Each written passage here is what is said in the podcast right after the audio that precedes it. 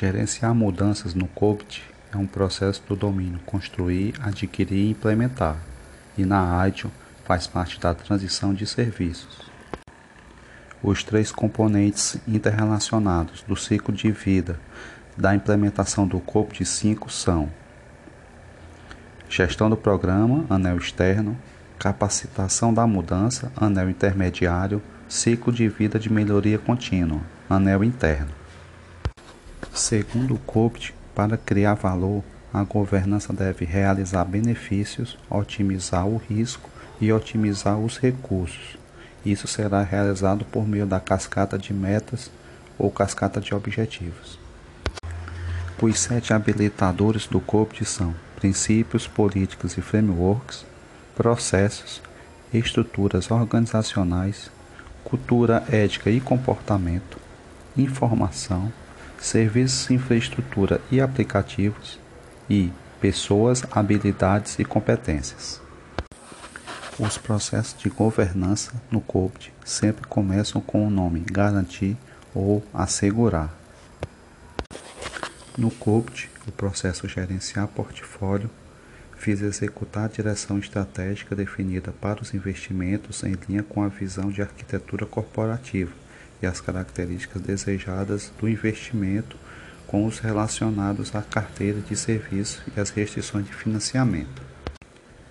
No COBIT, o processo gerenciar orçamento e custos administra as atividades financeiras relacionadas à TI, tanto nas funções de negócio e de TI abrangendo orçamento, gerenciamento de custos e benefícios e priorização dos gastos com o uso de práticas formais de orçamento e de um sistema justo e equitativo de alocação de custos para a organização. Segundo COPT, o modelo de capacidades de processo é apenas um dos sete habilitadores de governança e gestão. Consequentemente, as avaliações de processo não apresentarão o quadro completo de estado de governança de uma organização. Para tanto, os demais habilitadores também devem ser avaliados. O COPT 5 provê um modelo de capacidade e não de maturidade. A dimensão do ciclo de vida dos viabilizadores constitui-se, entre outras, das ações de planejar, construir, adquirir, implementar, monitorar e avaliar. O princípio do COPT 5, que lista os sete habilitadores, é o possibilitar uma abordagem holística. O COPT 5 apresenta um modelo de capacidade com seis níveis.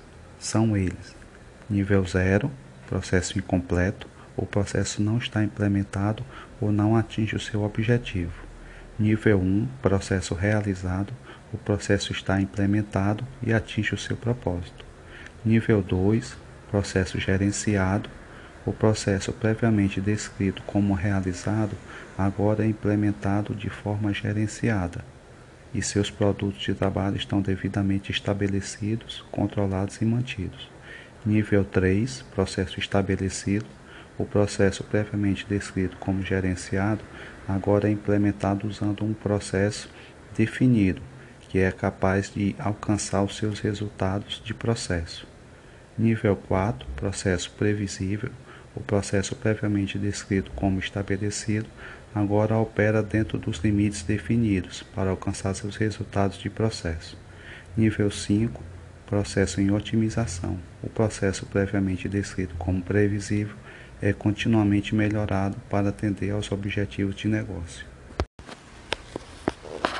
É possível compartilhar a responsabilidade de gerenciar riscos. Entretanto, não se compartilha em regra a responsabilidade legal por o impacto.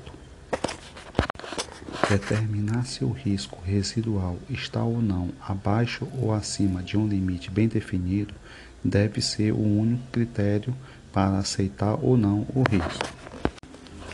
Para tratar os riscos, lembre-se: more com os riscos.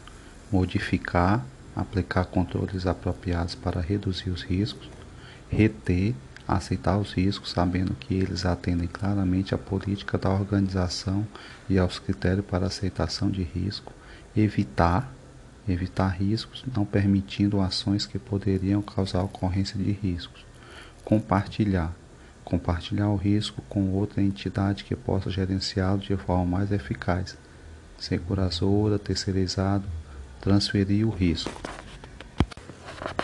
O processo de gestão de riscos de segurança da informação pode ser interativo para o processo de avaliação de risco e ou para as atividades de tratamento de risco, ou seja, ele não é obrigatório.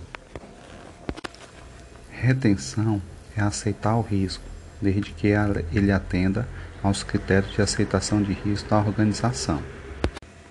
Modificar o risco é a forma de tratamento do risco que visa implantar controles para se reduzirem os riscos a um nível aceitável pela organização. Na análise de riscos, emprega-se metodologias qualitativas e quantitativas para o risco. A entrada da atividade de avaliação de riscos é uma lista de riscos com níveis de valores designados e critérios para avaliação de riscos. Dentro da etapa de análise de risco, subetapa estimativa do, do nível de risco, convém que o nível de risco seja estimado para todos os cenários de incidentes considerados relevantes. Além disso, a estimativa de risco designa valores para a probabilidade e para a consequência de um risco. Esses valores podem ser de natureza quantitativa ou qualitativa. A estimativa de riscos é baseada nas consequências e nas probabilidades estimadas. Além disso, ela pode considerar o custo-benefício, as preocupações das partes interessadas e outras variáveis, conforme apropriado para avaliação de risco. O risco estimado é uma combinação entre a probabilidade de um cenário de incidente e suas consequências processo de gestão de riscos de segurança da informação pode ser aplicado à organização como um todo, a uma área específica da organização, por exemplo, um departamento, uma localidade ou um serviço, a um sistema de informação, a controles já existentes, planejado ou apenas a aspectos particulares de um controle, por exemplo, o plano de continuidade de negócio. Segregação de funções é um método para redução do risco de uso indevido, acidental ou deliberado dos sistemas. Convém que sejam tomados certos cuidados para impedir que uma única pessoa possa acessar, modificar ou usar ativos sem a devida autorização da detecção. Convém que o início de um evento seja separado de sua autorização. Convém que a possibilidade de existência de conluios seja considerada nos projetos de controle. Segundo a norma 27002, o objetivo de garantir a operação segura e correta dos recursos de processamento da informação é atendido, dentre outros, pelo controle de segregação de funções. A implementação de uma política de mesa limpa e tela limpa é uma regra de controle de acesso que deve ser estabelecida formalmente no processo de responsabilidade dos usuários.